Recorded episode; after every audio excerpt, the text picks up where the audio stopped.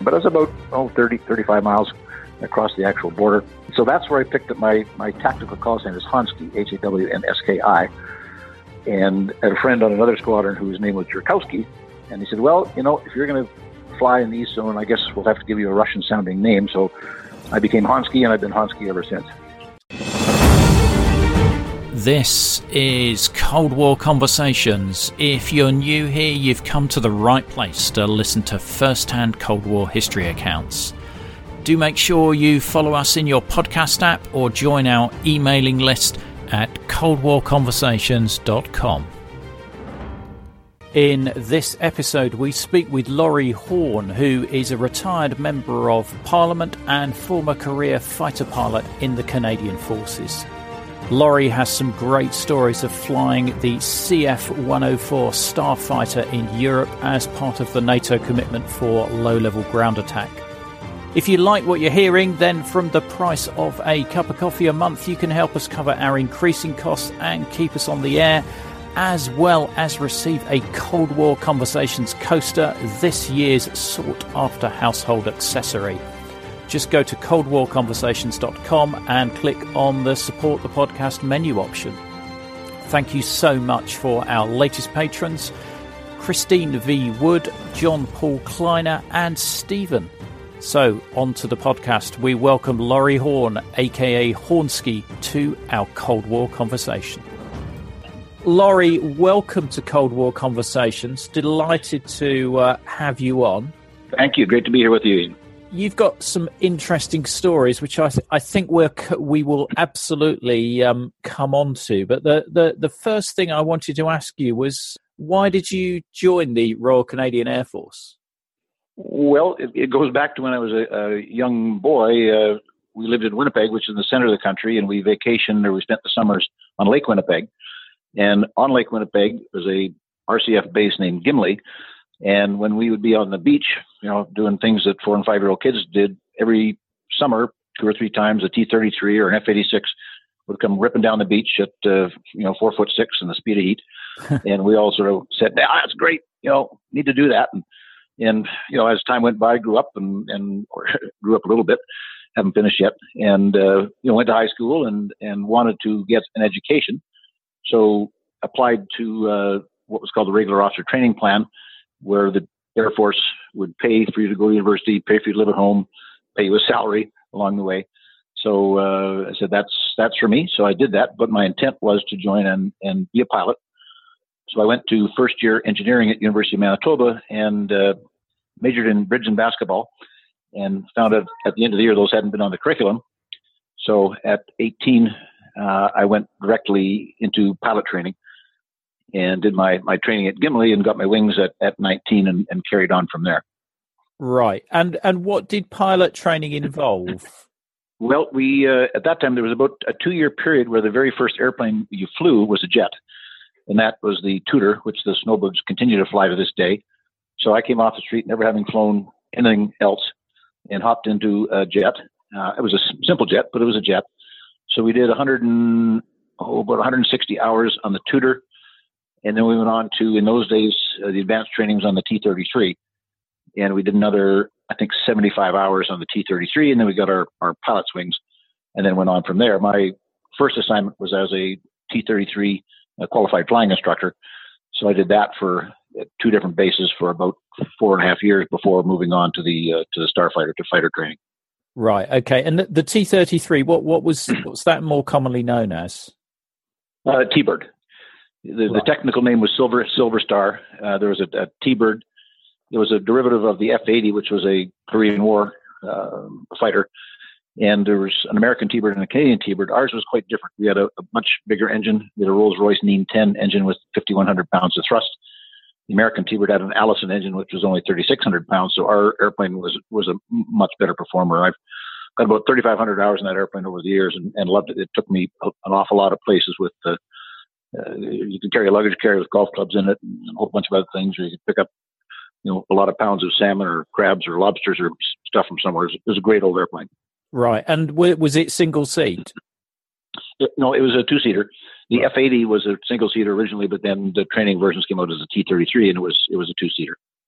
Okay, Okay, and you and you said that uh, you then subsequently converted onto the uh, the Starfighter. Yeah, I flew the T-Bird for as an instructor for about four and a half years, and then converted on to the Starfighter. Flew the T-Bird for the rest of my career, even when I was flying Starfighters or or Hornets, as sort of a, a secondary airplane. So I flew that airplane for thirty, almost thirty years, but transitioned to my first fighter uh, with the Starfighter in uh, 1971. Right. Okay. And and that conversion was in uh, Canada, I believe, at Cold Lake. In, in Canada, at, at, at Cold Lake. Yeah, and that is the that's our biggest fighter base in, in Canada. It's been the the training base for starfighters and F-18s and whatnot since uh, since about 1954. And how different was that to fly to the uh, T-Bird? Well, the uh, Starfighter was a much more difficult airplane to fly, and I sort of hesitate when I say that because it's relatively easy to fly, but it was very, very fast. Yeah, I mean, it was a you know Mach 2 airplane. The T-Bird was limited to uh, Mach 0.8, so it was a you know big difference. The T-Bird actually had wings uh, to turn. The the 104 had little stubby things that they called wings. Uh, it would bank as if to turn, uh, but it would go like like the hubs of hell uh, in the straight line, and it was it was tremendously fun to fly. So it was really like flying a, a rocket rather than a plane. Yeah, it it, it was. Uh, it, it you know would not turn very well. The wing loading was extremely high, uh, but the thrust was was amazing. If you had a uh, you know a clean clean airplane, a nothing hanging from the wings at all, on a 40 below day at Cold Lake, uh, if you could get the landing gear up in time, you could be you have to bring it out of afterburner at the end of the runway, or you'd be you'd be pushing supersonic, and that was on a a 13,000 foot runway. So it accelerated like like a demon. To wow. get the gear up, you know, the takeoff speed was about 180 knots in that configuration. Going through 160, you put the gear handle up. The gear wouldn't fold because there's a, a weight on a wheel switch that would prevent that. And then as soon as you as you started to break ground, the, the gear would start to fold, and then you just watch the, the gear lights. If the lights went out before 260, then you held it down and, and pressed. If the lights didn't go out, well, you'd have to pull it out burner or you'd be tearing doors off and stuff. But if if the lights did go out and you held it down at at the end of the runway, you'd be going through about 620 knots, and uh, you know approaching supersonic. So it was uh, it was blindingly fast. Yeah, yeah. I've seen some footage of some West German starfighters where they're sort of like yep. launching them from what looked like missile launchers or something like that. Well, they had a there was something called the NF 104. Uh, the Germans did it. The Americans did some it was never sort of practical. It was more of an experimental thing than anything else. But they would they would have a, a JATO style rocket uh, on the airplane, and they would launch it from a sort of a standing start, you know, pointed up kind of thing. And the JATO, uh, it wasn't called JATO, but it was that kind of thing, would get the airplane going fast enough so it could fly on its own. And flying on its own in the clean configuration meant you had to be doing, you know, about 200 knots. Okay. And you'll then posted to Europe? Yes, we had three squadrons in Europe at the time uh, in one Canadian air group. We had been much larger in you know earlier days. Uh, you know, we had the Sabre in Europe and the CF-100. Then we converted to the Starfighter. We had 12 squadrons at one point uh, with the Sabres and CF-100s. We eventually wound down to three squadrons of starfighters at uh, Baden Soellingen in what we called Four Wing in, in southern Germany. Right, right. And how how did you did you fly the Starfighter to Europe, or or was it shipped no. over? Because it's no, not... it was. Yeah, it's not a great cross transatlantic airplane. We did ferry airplanes. I didn't, but later on we did ferry some airplanes across to to Europe when we were. Uh, you know, getting out of the starfighter business, flying some of them home, and so on. But that was sort of island hopping on the way. But the airplanes were were in situ. The first ones went there oh, I want to say 64, 65, somewhere in that. So we had 54 airplanes committed when we got down to three squadrons. We had 54 airplanes committed to NATO, and then we had another dozen or so there as, uh, as, as sort of reserves. Right, and and was the Starfighter intended to defend Canada as well from Soviet incursion? No, no, it was. No, it was in, always in Canada. we had plane, was it? it? It was. It was strictly a NATO asset. Uh, we had the the Voodoo, the CF-101, uh, for our primary air defense fighter in uh, in North America, but the Starfighter was was strictly a, a, NATO committed asset. Right, and why was that? Because of its short range, or uh, short range, and uh, you know, it, we got into the, the the initially with the Starfighter, we were in the nuclear strike and reconnaissance role. and the airplane was extremely well suited for that. It would have been, I mean, it would have been a fine interceptor in Canada, but it, our airplanes didn't have uh, a beyond visual range missile capability, which obviously needed as an air defense fighter in North America. And the Voodoo had um, had the um, the Falcon, which was an IR missile, and they had the Genie, which was a called the Air 2A, I think, which was a nuclear tipped uh, air to air rocket, actually not a missile, but a rocket. But with the Starfighter, we were committed in Europe to the nuclear uh, strike role and reconnaissance. And that changed in 71 or so to being conventional attack. Prior to, to 71, the Starfighter was intended to launch a, a nuclear missile, or, or was it a free fall bomb? They, they, they were free fall bombs of, of a, a variety of, of yields from, uh, you know, from, from little, they're all quote unquote tactical nukes.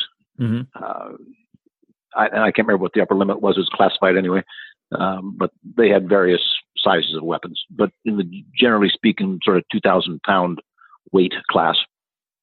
Right. Okay. And how? What was the the the training like to to do that? Because obviously it must be going through your mind. This is a really yeah. different ball game to launching a conventional weapon. For sure. I only flew the airplane in Europe in the conventional role. We trained in the nuclear role in, in Cold Lake, but we were sort of transitioning to conventional by the time we arrived in Europe. But you know, the the role on the nuclear strike side was was single ship, uh, lower than a snake's belly and faster than the speed of heat, and the missions were most of them were probably one way, uh, meaning you weren't going to get back to uh, Baden or Lahr, the other bases we had at the time hopefully you would get back to a uh, secure airfield, at least on, on our side of uh, you know of bad guy land. Uh, but the targets were all pre-planned. Uh, people had assigned targets, whether they were in East Germany or Czechoslovakia. There were some a little bit deeper than that. Those were definitely one-way uh, one-way missions, and they were uh, the training was was intense. The training was very demanding. The ground handling, of course, of the weapons. We didn't own the weapons. The Americans owned the weapons. So they were there as the custodians of, of all the weapons, and there were things called no lone zones around the around the aircraft, and no one person could ever be inside that circle. And there's some some stories about you know tempting the American guards, and one of our guys walked up one guy one day and said, uh, uh, you know, private, what would you do if I stepped across that line? And because the, the airplane was armed with a with a nuke, yeah, and a private American soldier said, Well, I'd call my sergeant. Why would you call your sergeant? Well, sir, I'd call my sergeant to haul your dead ass out of here. And and they and they meant it. You know, it was it was serious business. They didn't screw around with nukes as they as they shouldn't. And uh, I mean, our guys were very very good. They used to typically win the uh, the weapons meets over there, or do extremely well. And, and our recce guys were also extremely well qualified. They would routinely win what was called Royal Flush, which was the big uh, recce competition in, in, in those days. So that was sort of the nuclear and recce role. And then, of course, things changed quite a bit when we got into the uh, conventional role. Right. Okay. And sorry, sorry, to, I'm just interested in in the, the, the nuclear side, and we will get onto the the sure. conventional side yeah. as well.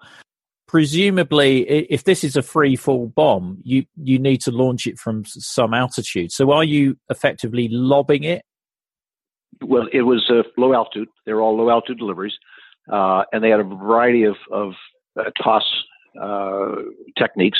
I mean, you would basically everything was timed. You had timers in the airplane. You had a timer reference point uh, that you would visually or by radar. They could deliver them by radar as well as, as visually, and it was very accurate with radar as well. And you would hit the timer reference point. You'd be on speed, on track, uh, hit the timers, and when the timers, it was programmed depending on wind speed and all the rest of that. Mm. And when the timer went off, then you would do uh, about a four to five G pull uh, with the with the pickle button down. Uh, when the second timer, when it hit the second time, the weapon would release. There would be a big thump because you're dropping you know 2,000 pounds or something off the airplane, and then you, they would just continue to uh, to pull over the top and uh, you know escape the other way. So you're and effectively almost doing a loop, not quite a loop. You, are doing, yeah, you're, basically doing a, an Immelmann, a loop, and, and coming back and, and, hitting 180 out from, from where you came. There were other types of deliveries, but that was sort of the primary, uh, the, the, primary mode of delivery. Presumably, you know, the, you you've got goggles that protect you from the flash and things yeah. like that as as well. Yeah, they had gold. The visors were you know gold tinted so that uh, you know you wouldn't you would get blinded by the flash. And ideally, of course, you'd be going the other way and not looking back over your shoulder when this when the thing went off. Yeah, I mean, obviously, you you weren't you you were training to do that, but you know, yeah. how did you feel about that aspect? Because I mean, that that sort of weapon is pretty indiscriminate. I know, I get, I get it's sort of like low yield and a, a military target, but it is, you know, a weapon of mass destruction.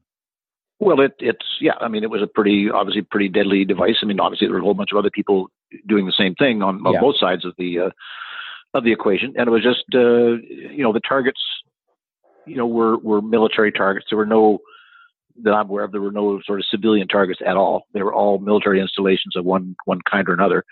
And uh, you know, if you're if you're there on an installation, and well, sorry, by definition, you're a bad guy, and that's that's just doing our job. Yeah, yeah, as they, no, as they would do the other way. Yeah, no, completely understood. Completely understood. Um, and you, are flying very low, so you, are navigating by radar or by uh, um, well, vision, vi- visually primarily, uh, but the weather in Europe, of course, uh, especially in those days before they cleaned up the Ruhr Valley, was was pretty awful, and you were routinely in cloud. Now we would we had a system of uh, of radar predictions that we pioneered. We, actually, a, a Canadian navigator pioneered it, and it was like they would they would develop a radar prediction. So you'd have a visual map on one side and your radar prediction on the other side of the of the map on your knee, and you could basically follow the radar prediction just like picking out lakes and, and other things, uh, and was extremely accurate. Now we would we the radar maps we would fly uh, at sort of 750 feet plus or minus 250.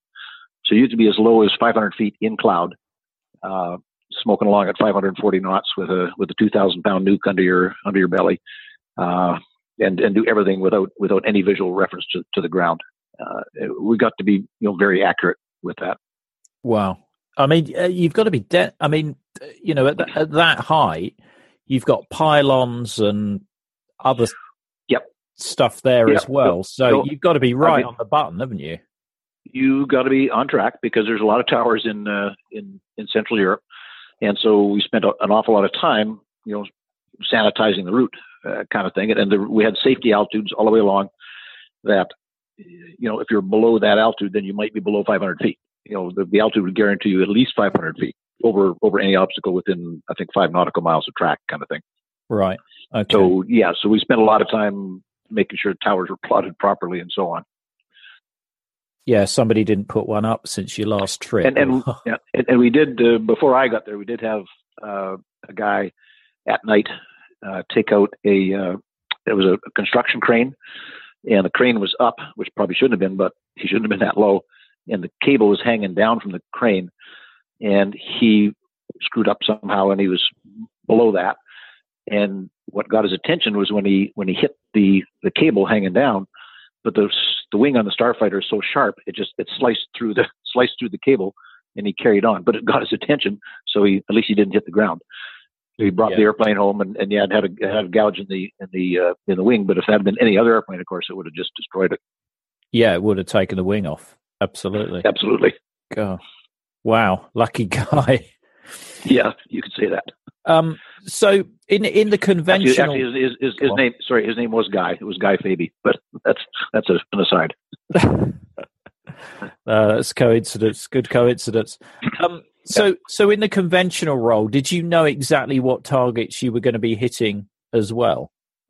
We we did. Uh, we had pre-planned uh, targets there's sort of two kinds. We had what we called plan actuals, where you know when we exercised and so on, they you know they'd call an alert and so on, and we'd go in and we'd we'd plan our our plan actuals, and would, you know there'd be four ships or multiples of, of four ships. And if it was a 16 plane kind of uh, attack, then we would, you know, the, the mass attack lead would get the the frag and would would sort of pick out the uh, the desired mean points of impact, that sort of thing and then hand it down to each of the four ship leads, and they would go off and plan their own part of it. Uh, and then they would get back together and brief the whole the whole thing. Uh, the four ships were were simple. Uh, obviously, 16 ships were a lot more complex, and we really started developing those by a guy named Billy Sparks from Kentucky, who was an American uh, exchange officer, major, had been a wild weasel in, in Southeast Asia, had a terrific story of being shot down uh, around Hanoi. He was, I think, the furthest north guy to, to ever get picked up and, and rescued. And he introduced, of course, they used a bunch of those tactics in Southeast Asia with the mass formations and so on. So he kind of introduced that to us, and we developed it from from there. So it was a, uh, you know, we were never single ship. In that case, we were always, you know, you operated in twos, but always in packages of four normally, and then and then multiples of four. And most of the targets, like say, we had plan actuals, real targets uh, for exercise or training. Of course, we would pick missile sites or ammo dumps or airfields or or whatever to to practice against. So it was it was all quite realistic, and there was only well from Baden, you know, 150 miles or so away, there were people that wanted to kill you. So. Hi, this is Rhonda in Virginia, and I support Cold War conversations because I think the work that Ian is doing is critically important. I think it's vital to record the firsthand accounts of people who lived and experienced the Cold War um, because it illustrates history in a way that a book never can. So thank you so much for the podcast. It's my favorite podcast, and I look forward to it every week. To be like Rhonda and help to preserve these incredible stories of the Cold War, as a monthly or annual supporter, you'll be able to listen ad free. You'll become one of our community, get the sought after Cold War Conversations drinks coaster as a thank you, and you'll bask in the warm glow of knowing that you're helping to preserve Cold War history. Just go to coldwarconversations.com slash donate to find out more. You know, that was uh, the sort of environment we, we lived in and we, uh, and we, we loved it. I mean, it was so much fun to fly and there was a certain amount of intensity to it and, uh, and relevance to it because, you know, not far away, uh, were the, were the, you know, in those days, the real bad guys. Yeah. Yeah. No, ab- absolutely. Um, so how how did you if if you knew you were going to hit somewhere in East Germany? I'm I'm assuming was was it East Germany sure. and Czechoslovakia the area? East, East Germany and Czechoslovakia primarily. Yeah. Okay, so you you obviously can't practice that low level flying into East Germany. So how did you? well, do, I did. But well, yeah, we will we'll come on to that. yeah, we'll come on to that. But um, how did you allow for you know changes in the terrain you know things like pylons and stuff like that because you're not going to know they've put up a load of pylons in somewhere in east germany. Well there was i mean there was um, you know satellite imagery and and so on. So we had a pretty good idea. And you know in those days in the conventional role it was it was visual. Now you could go you know you would you could take a, you know, a four ship in cloud in close formation but you wouldn't cross the border uh, like that because you'd be a, you know a sitting duck at, at mm-hmm. 500 or 750 feet. So as long as you could break out, you could fly you know in cloud, the same sort of radar uh, navigation exercises or things we did in the nuclear role, but in a close formation of, of four airplanes, and then you know break out visually before you get to, to bad guy land, and then and then carry on visually from there. You'd be at you know minimum of 500 feet in cloud before that, and after that, then you'd be down as low as you could you know possibly go. And generally, you cruised at 450 knots, but as soon as you hit Guy Land, you were going at, at least 540. And you know, you had to have pretty good lookout, and the weather was always, you know, often pretty crappy. And uh, you know, we lost a number of guys, not as many as the Germans, because we, you know, we were always low level, always high speed, always shitty weather, and and normally always in rolling terrain. So it didn't take much of a an error in judgment to you know come face to face with uh, with something you couldn't fly through. And you know, I've had personally had the stick buried in my lap you know, a couple of times saying, should I hope this works? And it always right. did because I'm here. But, you know, occasionally it didn't. So it was, uh, I mean, it was intense and you really had to be heads up. And, uh, you know, you had to have some discipline about looking ahead in crappy weather as to, okay, when, you know, how far can I press this and when do I have to, you know, cry uncle and, and pull up and, and abort. And we lost, I think, 39 guys or something like that who, not all of those, that, that specific scenario, but but we lost uh, quite a few guys in those days. Yeah, yeah, and I think people forget about that because you know people talk about the Cold War and and it being yeah.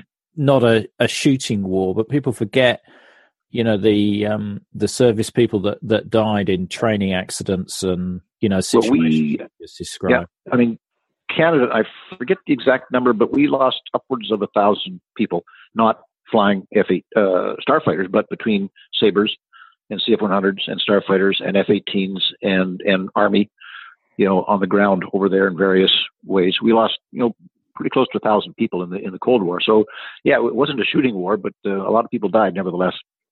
Were you told what to do if you were shot down or or captured? Well, you carried, uh, you know, we carried a, a, a kit with some uh, some East German money and some survive, uh, you know, escape maps and, and that sort of stuff, and and and basically it was, uh, you know, get out your compass and start start walking west, and and uh, you know, stay out of sight, stay under cover, and don't travel during the day, and avoid roads, and you know, all that kind of stuff. We also took escape and evasion training in the Netherlands, in uh, at, at Soesterberg, which is an American base in in, in the Netherlands. There was an escape and evasion course that we would take there, which was uh, you, know, you know as realistic as you could as you could make it, but it was fairly you know fairly brutal and not a lot of fun. But of course, not nearly as as much not fun as the actual situation would be. So, you, I mean, you're realistically your chances if you punched out over there, your chances of, of getting home were probably pretty slim. The interrogation training in the Netherlands, mm-hmm. so so they were sort of effectively trying to simulate what it would be like if you were captured and what yeah. questions they would ask. And did it involve some mm-hmm. Physical roughing up? It sounds oh, yeah. like it did. Oh, oh yeah. I mean, these guys were all trained, um, trained uh, interrogators, you know, from our side who would have, you know, done it to the uh, to the bad guys if if they got captured. But they, uh, I mean, they would uh, basically starve you. Uh, they would get you up at all hours of the night and uh, you know run you through fields and and just you know try to wear you down, wear you physically down. And then they would do the interrogation bit, and they would uh, you know they would have a, um, uh, you know an escape route, or you know they'd drop you off. The last part of the exercise was they would drop you off, and you had sort of 20 k's or 25 k's or something to go to a, a safe house. And they would have the army out, the Dutch army and, and dogs and everybody out there trying to track you down, and you'd be in, in pairs and you would make it to the safe house or not. Uh, but if you made it to the safe house, then guess what? They lied. It wasn't it wasn't safe at all.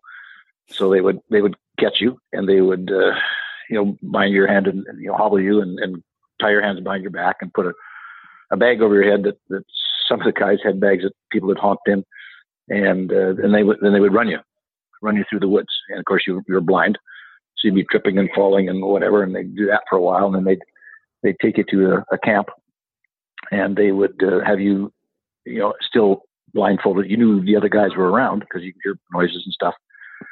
And they would, uh, you know, put you up beside speakers and play, you know, really loud, loud music in your ears and so on. Everything just to break you down. And they would take you in and, and go put you through a number of interrogations. And it was, of course, the old, you know, name, rank, serial number, date of birth kind of thing. And they would, you know, play all kinds of games with you, which were, you know, realistic and uh, you know it was just a good exposure. You know, probably not as bad as the real one would be, but bad enough that sometimes, you know, the one I did said, you know, you lose track that this is this is just an exercise. This isn't real, and it's going to be over, you know, in a day or two. But you get so taken up by it, and uh, we had one guy, a very close friend named John Bagshaw, uh, who was a oh, tough guy, grew up in the north in, in Canada, and he started when it started playing the music, he started singing at the top of his lungs, and everybody else started. I wasn't in this particular one, but everybody else started singing as well. And it was driving the guards crazy. So they said, "Look at you know, you got to stop singing. You're driving us nuts." He said, he said, "Well, you stop singing if we if we take your hood off and give you a cigarette." He said, "Sure, I'll do that." So they took his hood off and gave him a cigarette, and he smoked the cigarette, and, and that was great. And then he started singing again. So, so, so he lied. So this went on for for a while. So there were lots of games played played in both ways, and uh, and it was a good exposure to just you know a taste of what it would really be like, and you know what it would be really like is not pretty. The biggest thing was you know hang on long enough so that whatever information you might they might force out of you was not going to be of any value anyway. Yeah, but it was uh, you know it, it wasn't it wasn't one of those fun things you got to do. No, no, it definitely doesn't sound like it, but it, it's interesting, you know, the, the detail there. I mean, if you're yeah. if you're flying at 500 feet, the the mm-hmm. ejection seat still works and you can still parachute safely? Can you? Oh, the Starfighter had a, it had a, had a great seat. It was called the Lockheed C2 seat, and it uh, we lost. We had 200. And, I want to say round numbers, 240 airplanes. We lost we lost half the fleet over a 25 year period uh, to accidents and, and and so on. And uh, I can't remember the number of ejections we had, but a lot. And the seat was extremely reliable. Uh, there was maybe one or two failures of the seat. One, uh, again, I think his name was Zimek. Uh, when he ejected, he separated from the seat, and the seat tumbled uh, and hit him, uh, hit him on the head, and killed him. You know, came down dead. Uh, I think we had one other failure, but the seat was incredibly reliable. You, you know, even people who were outside the envelope. I mean, it was a zero zero, sorry, zero zero ninety seat. I think you know, ninety knots on the ground, you'd, you'd make it. So if you were airborne, you know, the seat always worked. Obviously, there were, if you had a you know super sink rate on, that's going to eat up what the seat can do. But uh, if you gave the seat half a chance, it it always saved your ass. Right. And what what was the Starfighter like to land? What was it like at low speed? well, there's no such thing as low speed in the Starfighter. it, it, it, it, was fast.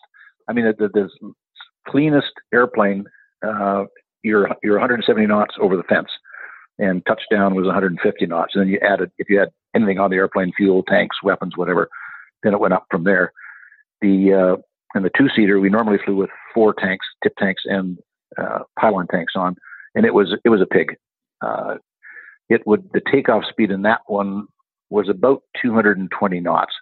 The tire speed, I think, was 239. So if you're on the ground doing 239 knots, then your tires were probably going to disintegrate. If you were doing a flapless approach uh, in the airplane with a clean airplane, your speed on final, oh, I want to say it was about 220 knots, something like that.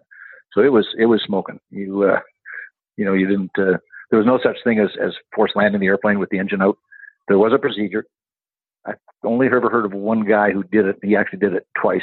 Uh, but if, if the engine quit, there was there, you know, it was normally suicide to try to, to land the airplane. So you just punch out. Right. And uh, did it was it slowed with a drogue chute? Yes. Yeah, we had a drag chute. Uh, and that was, uh, I mean, you couldn't have flown the airplane without it. it uh, you know, we would do no shoot landing depending on the length of the runway and you know, if you didn't want to, because if you're away somewhere and you use the chute, well, you'd have to pack it yourself, which is a pain in the ass. Yeah. So you try try, try not to use the chute, but uh, but routinely uh, for routine operations, you, you, use the chute all the time. And d- did you have to practice like autobahn uh, takeoff and landing, or was it always no. from your own airfield? No, it was always from our own own airfield. We didn't do that. I mean, the airplane could have done that, but um, you know, it would use it would, would have used a lot more autobahn than some other airplanes. Yeah, but at least you got the narrow wingspan. So. oh yeah. Oh no, it was you know you could have done it. It was not. We just never uh, never practiced that. Yeah, yeah. And you were in. You you said you had competitions and things like that. So were these competitions against the other NATO air forces? Yeah, it was. Uh, you know, two ATAF and four two ATAF was in the north, four ATAF was more in the south, and there was a, a tactical weapons meet, an AFCENT tactical weapons meet every year uh, and it was sort of two ATAF against four ATAF. And in four ATAF, there was us and the Yanks and some Brits, and the French were invited, and the Dutch. I'm sort of hesitating because you know between two and four ATAF, there was all the NATO allies. The, the oh, sorry, the Italians and the Turks were with us down south. Uh, so there was about generally ten or so countries uh, competing, and they were uh, you know, they were all over, uh, all over Central Europe at various bases uh, in, in Baden and, and, you know, all over. And they were tons of fun. We were in, I was involved in, in a couple of them as a chase pilot and then organizing the one in, in Baden. And the, the Yanks had gotten a terrible beating in 1972 uh, in uh, in Belgium. And they were kind of embarrassed. And so we were doing the next one in Baden two years later and I and another guy organized a, practice meet. And the main aim of that one uh, was to. I hope too many, not too many Americans listen to this, but the name, one of the aims of that one was to teach the Americans how to how to do this, uh, and and they learned very well, and and they did they did very well because they're they're embarrassed in '72.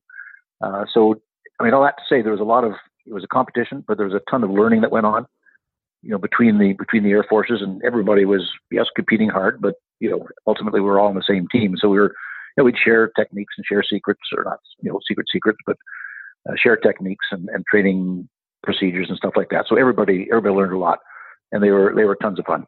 Yeah. And how how were they scored? I mean, was it on the basis of being able to navigate round waypoints and? Well, it was yeah. There was a, a variety. I mean, there was there was weapons delivery, you know, on the various ranges. Yeah. And there were uh, what we called equivalent targets, EQ targets, uh, and those were navigation exercises where there would be people, there'd be a, a target, you know, a little bridge or something like that, and there would be judges on the ground, and you had to be within within 100 feet for for max points. You'd have to, well, you had to be within 100 feet either either side, or you got zero because you didn't hit it. Uh, and to get max points, you had to be within three seconds. And and beyond three seconds, you had you had points deducted. So it was pretty pretty exacting. Yeah, uh, you had to be pretty pretty damn accurate. Yeah, and and bear in mind you're you know you're at 540 knots, so you know you didn't have a lot of room for error. No, no, no. Um, and and talking of navigation, tell me about your uh, inadvertent flight into uh, airspace you shouldn't be in. well, it was it was a it was a beautiful day. I think it was September. Actually, it was September 11th. It was my own 9/11, uh, 1972, and uh, I'd been away on leave and came back into the squadron a day early and or came back from leave a day early and wandered down to the squadron to see what was going on. And and we were doing a, a close air support exercise with the Belgian army up north somewhere and showed up just to have a coffee. And somebody a guy named Dave Burrows was sick and the guy running the ops desk said hey Burrows is sick. Do you want a trip? I said hell yeah. So I went and threw my threw my gear on and and uh, got a, a 30 second brief and said, just take this. It was called IP Orange. There, we had some pre-planned routes that would get us partway to wherever, and then we would have cut and paste maps after that. He said, take this, take IP Orange, uh, climb to 5,000 feet, talk to the FAC on this frequency. He'll vector you in, do some runs, and, and come home. He said, well, that's a, a no-brainer.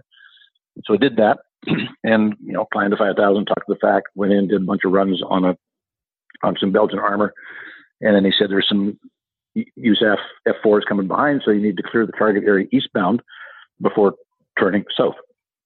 I didn't realize two things. One, my inertial nav system, which wasn't very reliable in the 104 anyway, and I hadn't paid any attention to it because it was a beautiful day, didn't need it. It had developed a terminal error of 090 for 150 miles, which meant that it thought home base was somewhere actually over in Czechoslovakia. The other thing I didn't realize was that the target area was already inside the buffer zone. Are you familiar with the buffer zone, the old buffer no, zone? No, I'm not. There, there was a uh, there was the, the political border, and there was a buffer zone of 10 miles. And the only people that were allowed to fly in the buffer zone were the the Germans, uh, the Americans, the Brits, and the Canadians, because you know we were supposedly you know above average. What I didn't appreciate was that was the target was already inside the buffer zone, so I was within 10 miles from the border.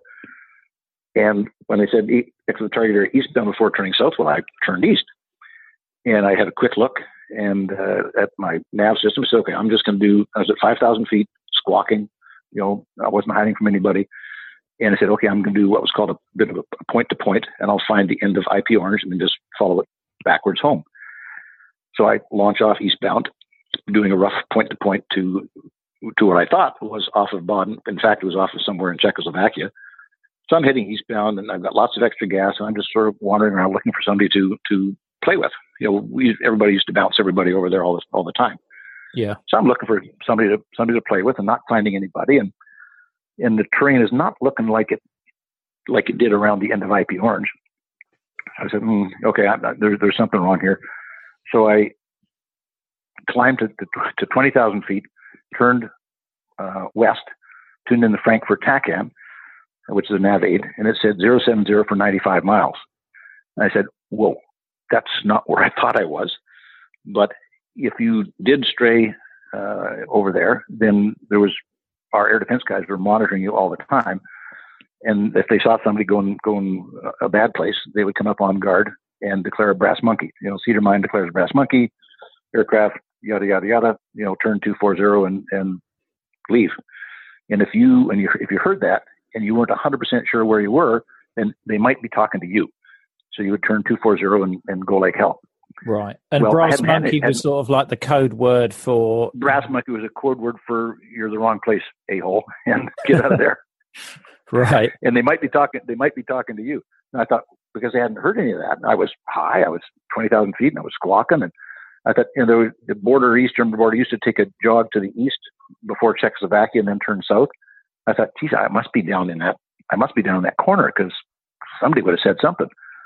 So I blithely motored at 20,000 feet and heading west towards Baden.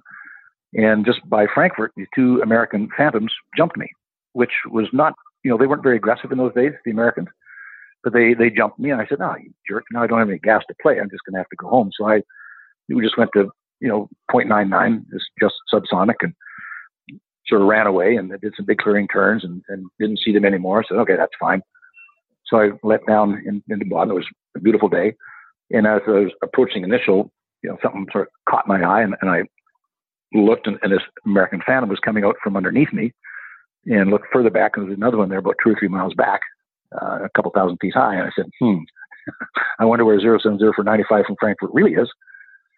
And ironically, uh, the the call letters in the back of the airplane were AH, which is for Hahn Air Force Base, which I thought was a little ironic. They spelled it differently, but it was the same pronunciation. So I you know, said, hmm, I, I think something was wrong there. So I landed, taxied, and went to the map and took out the string and plotted 070 for 95 from Frankfurt. And I was basically in the traffic pattern of uh, of Erfurt, which was one of their big big 21 bases at the time. And I should have done touch and go. So anyway, the shit hit the fan, and of course, wing ops called and said, you know, where were you just now? Said, oh, I was just, you know, I, have been here all day reading emails. but but uh, so uh, the gig was up, and but so I got a, a reproof, it was called, for, for negligence in, in mission planning, which was true. I hadn't done any. And, uh, but what we found out afterwards is that uh, it wasn't the air defense guys that caught me coming back. It was Rhine radar, which is a civil radar. And these two American Phantoms just happened to be going cross country. And the Rhine controller saw a target, high speed target coming out of the east zone, asked these Yanks if they cared to identify. And they said, hell yeah, that's more fun than going cross country. So they chased me down and found out from my friends in our radar guys that, of course, I was just subsonic. Said no, they were doing about 1.4 to catch you because, of course, at that point they didn't didn't care about about making noise. Yeah. But what transpired was our air defense guys had not seen me going or coming back, and their guys had not seen me coming. They they saw me as I was turning by Erfurt, and they scrambled uh, after me. But I was you know out of their area by that time. But I was about oh 30 35 miles across the uh, across the actual border. Wow! And so it was a it was a so that's where I picked up my my tactical call sign is Hawnski H A W N S K I, and I had a friend on another squadron whose name was Jerkowski, and he said, well, you know, if you're going to fly in the East Zone, I guess we'll have to give you a Russian sounding name. So I became Hawnski, and I've been Hawnski ever since. Brilliant. That's a that's a a brilliant story. Actually, actually, it's a bit of a sequel to that. And, and two or three years later, I'm back in Cold Lake flying with Starfighter, and we're down at Luke Air Force Base just for a weekend with some airplanes. And you know, Friday night in the bar, chatting up this guy, uh, American pilot. I said, "Oh, what are you doing?" His name was Jay Jay Calloway, and he said, "Oh, where you been? What you done?" Kind of thing. He said, "Oh, he flew F4s in Europe." I said, "Where?" He said, "He said Hahn." I said, "He said when were you there?" And he gave me the dates, and I said, "This is a long shot, but you didn't by any chance, you know, intercept a 104." And he said, "Was that you?" I said, "Was that you?" He said, "Yeah." I said, "I told him I thought you were German." He said, "Yeah, bullshit. You were flying on my wing, and I was landing in Baden." you know. so, so there. He, he eventually retired as a, as a, as a three star, and I didn't. oh, and um, I mean, so presumably your air defense guys got a real rocket as well. Oh, yeah, the well, I was told that uh, an American half colonel lost his job, and there was some some shit to pay because I mean, obviously it was my fault, but. Uh, yeah they were they were i just i put it off you know i just did a, a, tactical evaluation of the air defense system theirs and ours and they both failed. Yeah yeah. I mean presumably they uh, you know they didn't see any indication of uh, you know the migs scrambling or anything like that well, at that point. well they they this was all after the fact when they went back yeah. i guess and looked at tapes and and, and so on. Uh, but i was i mean i was at 5000 feet going and 20000 feet coming back. I was squawking you know, like a big dog. So I wasn't hiding from anybody. Yeah. So, so they were really asleep. Yeah. Yeah. Both sides. Wow. Yeah, exactly. so you when when do you finish in in Europe? When when do you go back to Canada? Well, I came back uh, in '75 and went back to Cold Lake and instructed on the on the Starfighter at the Operational Training Squadron. Did that for two and a half years, and went off to be part of the new fighter aircraft program in Ottawa, which you know eventually resulted in us buying the the CF-18. Right. And I flew the CF-18 until I retired in '94. Okay, and the CF-18 is also known as the Hornet. The Hornet, yeah. The Hornet. Right. Yeah. yeah. Got it. Okay. Sorry, I'm. And we I'm we flew that airplane in, in numbers. That, yeah, no worries, no worries. And we flew that airplane in in, in the Cold War in, in, Europe after the after the Starfighter until yeah. we finally left there. Yeah, because I, I read some of the, the you know there there was a high sort of casualty rate from flying the Starfighter because it was a. Well, there, there, there was, and again, that's a relative term. We didn't lose nearly as many airplanes as the Germans. You know, the media nicknamed it the the Widowmaker, which was, you know, that came from the German experience, not ours. You would not find any Canadian who flew the airplane or worked on it who didn't love the airplane. Now, if you parked a Starfighter and an F-18 side by side and gave me my choice, I'd get into the Starfighter. Not to go to war in, because the F-18 is vastly more capable, but just to go fly. It was so damn much fun, and it was a very safe airplane. You know, you had to respect it. It had a flight envelope that that if you didn't respect it, yeah, it would bite you in the ass. But as long as you respected it, it was. You know, I never had uh, a serious emergency and almost 2,000 hours in the airplane. I never had anything resembling a serious emergency. I almost died a few times, but it was always me, not the airplane. So no, I, I absolutely love the airplane, and I don't know anybody who flew the airplane who didn't love it. Right. And and when you retired in in '94, what what rank were you then? Uh, Lieutenant Colonel. Right. Okay. I had uh, I had a, a, command of an F-18 squadron, which was you know for a fighter pilot, you know that's kind of the pinnacle is, is commanding a, commanding a fighter squadron. And I got to do that, which was uh, which was the best job I'll ever have in my life. And I, and I spent I spent ten years as a member of Parliament, but that's that's a a sorry second compared to commanding a fighter squadron. e- easier to manage, are they? yeah, way way easier. and, and sorry, the, the, the F eighteen squadron was that in uh, based in Canada as well. It, it, was based in Cold Lake, but our our role when I was uh, CO was rapid reinforcement to Germany, to to NATO. So we would deploy the squadron a couple of times a year and, and fly out of uh, Baden-Rouar uh, you know, we take about two thirds of the squadron, three quarters of the squadron at any one time. So we spent a lot of time in Europe, a lot of time over the Atlantic, you know, uh, air refueling, you right. know, back and forth. So yeah. it was, it was, it was tons of fun. Yeah. And were you also flying intercepts against any of the Tu 95s and things like that or not? Yes. Yes. Now I didn't personally, my, when, when I was commander of the squadron, we were strictly a NATO squadron. Uh, with a secondary air defense role. As time went by, then it became uh, totally dual role air defense, and uh, and we were air defense in Europe when we were there.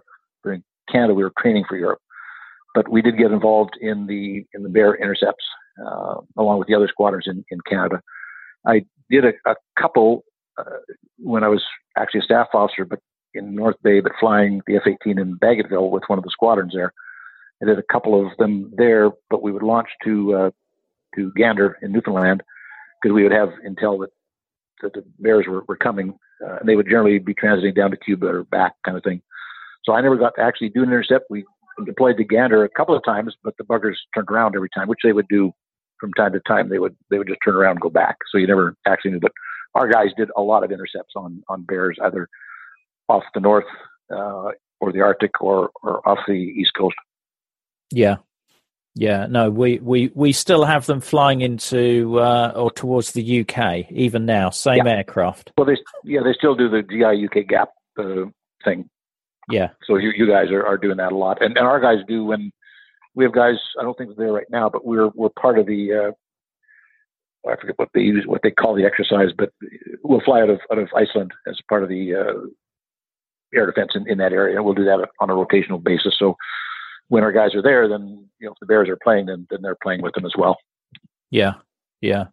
And are you still involved in um, you know the Air Force and museums and preservation and things like that? I Yeah, I, I am. Uh, I've been the since I got out. I've been the honorary colonel for a couple of uh, squadrons, Air Force squadrons. Uh, I'm involved somewhat with the museum here in in Edmonton. Uh, I'm still involved with with Air Force issues with our you know next generation fighter and, and things like that. So I stay I stay you know pretty involved, and I'm, and I'm you know close to the senior leadership. Some of whom I'd like to be close to, and some of whom I'd rather be further away from. But that's always the case. Right. That's the senior leadership of Canadian politics you're talking about there, or military? No, I'm talking about the Air Force or the military. Oh, okay. Okay. Well, well and, and, and, politics also, but that, that's a different story. You know, it's not really part of our uh, our remit on this podcast, but uh, you being a, a, member of Parliament must have, uh, you know, that's a whole second career in itself. Oh, it was, and I, you know, it, it's still the second best job I'll ever have. Nothing will top flying fighters, but uh, I mean, it was a hell of an opportunity to. Uh, you know, we were in government. Uh, I was fortunate enough that my whole time uh, our party was was in government. I was there with with Prime Minister Harper, and uh, I got to do a lot of stuff that that you know most people you know, would never get to do. You know, spent a lot of time in Afghanistan. I was the what we called the parliamentary secretary to the Minister of Defense, and we were heavily into Afghanistan at that time, as as you guys were. Mm-hmm. And so I did was there seven times, a bunch of Christmases, and spent a lot of time doing doing that, and, and just being involved in in defense and security and, and public safety issues. But my favorites were being involved in, in, the defense issues. No, I can imagine. I can imagine. Um, Laurie, is, is there any other great anecdotes that we've not covered? I don't think you've probably got any to beat the uh, Czech airspace one, but well, that one, yeah, that one was probably one of the one of the better ones. I mean, there's lots of stories of shenanigans in the in the in the mess and so on, but uh, uh, yeah, actually, we had one when I was flying starfighters, and we were we did, did squadron exchanges every year with you know other NATO squadrons, and uh, we did one exchange with 14 Squadron at, at Bruggen. It was a, a Phantom Squadron, uh, RAF, mm-hmm. and so we were up there with a bunch of starfighters. And, and Friday night we all trundled off to Wildenrath, which is another RAF base, for for beer call. And so, as as you, I think you know, Brits love singing uh, bar songs and playing the piano and and burning the odd piano. And so we're all gathered around the piano in, in the mess in, in Wildenrath, and and uh, somebody's banging away on the piano. We're singing, drinking songs, and, and we thought, well, clearly this piano is here to be burnt. So we, you know, very stealthily, not, you know, sort of sidled the piano to the to the side door and you know proceeded to take it outside. And and the Brit tradition is you have to beat the piano to death with a steel beer keg into small enough pieces that will pass through a toilet seat. So and then you burn it. So we proceeded to do that, and we had we had some help from, from some of the Brits who were around, and so we proceeded to do that and pass it through a toilet seat. And somebody found some gasoline or something. We lit this thing on fire, and and guys were kind of you know leaping through the fire, some with less clothes on than others, and and we're all having a good old time. And and the Brit Air Commodore, who was the station commander, sidled up to our squadron commander and said, "Hmm." And he was lieutenant colonel. He said, "Well, Colonel Hutt, I understand your your squadron fund is rather flush at the moment." And Hutt said, uh, "Well, no, sir. Actually, we're quite broke." He said, "Oh, that, that's a shame. You see, that's that's not our piano. it, it, it, it belongs to the NAAFI, and they're using it in their little little theater performance tomorrow night." and our CEO said, "Well, sir, I'm afraid they're not." so we we paid, I think, it was five thousand pounds or some silly amount of money we had to come up with to to, uh, to pay for the piano. But but two weeks later, 14 Squadron visited us in, in Baden, and we happened to have two grand pianos Theirs was an old upright piano. Yeah. We had two grand pianos in the mess. And of course, tit for tat, they decided they would they would return the, the favor. So fortunately, we had a, a, new one and a slightly older one. Fortunately, just by the luck of the draw, they picked on the older one. So they proceeded to, you know, push the grand piano out to the, the parking lot uh, and set it on fire. Of course, the grand pianos, the wood there is really, really hard, so it burns with a lot of heat. So this thing was on fire, and everybody was having a good time. And the fire guys arrived, of course, and they said, "Okay, we're just going to monitor this."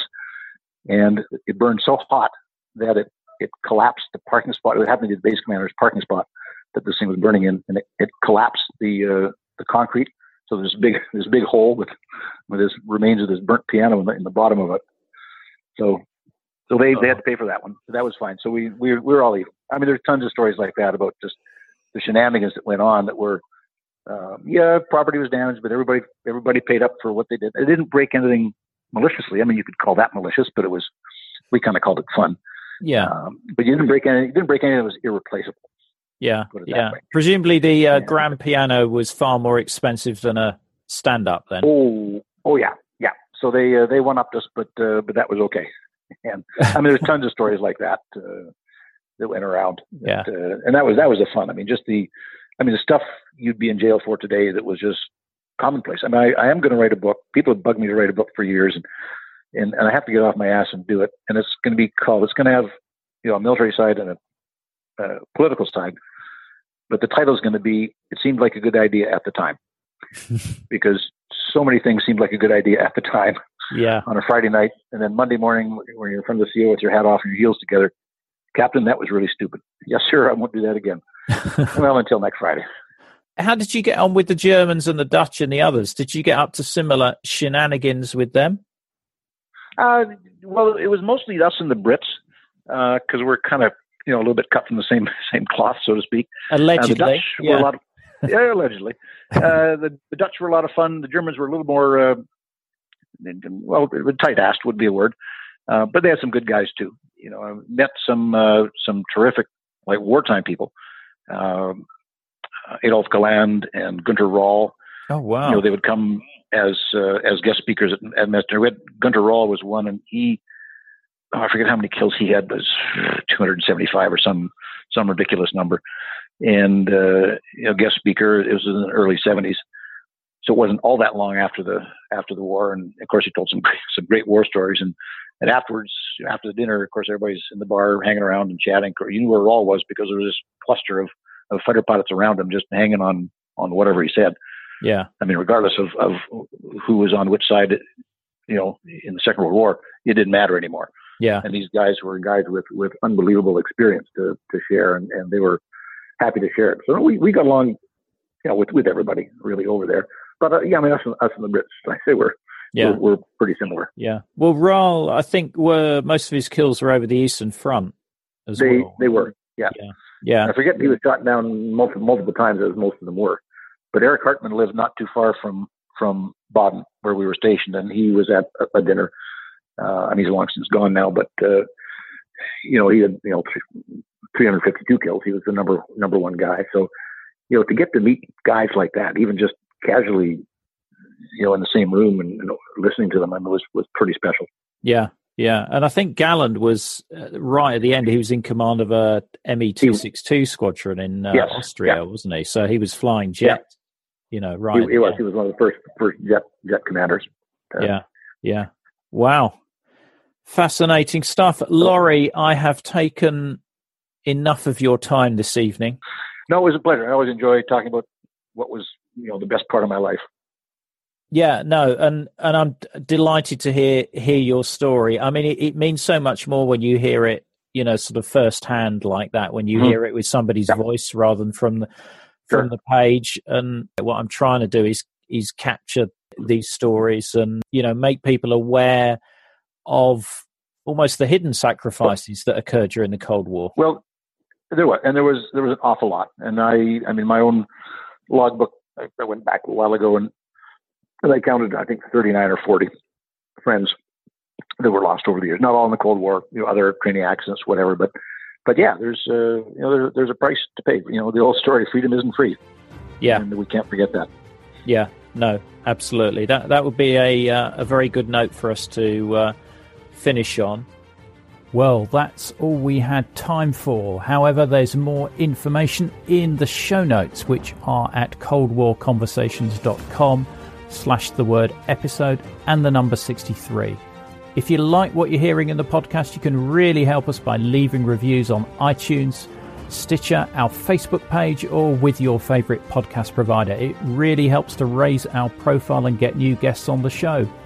If you can't wait for the next episode, do visit our Facebook discussion group where our guests and listeners, just like you, continue the Cold War conversation. Just search for Cold War Conversations on Facebook. We're also on Twitter at Cold War Pod. Thank you very much for listening. It is really appreciated. Goodbye.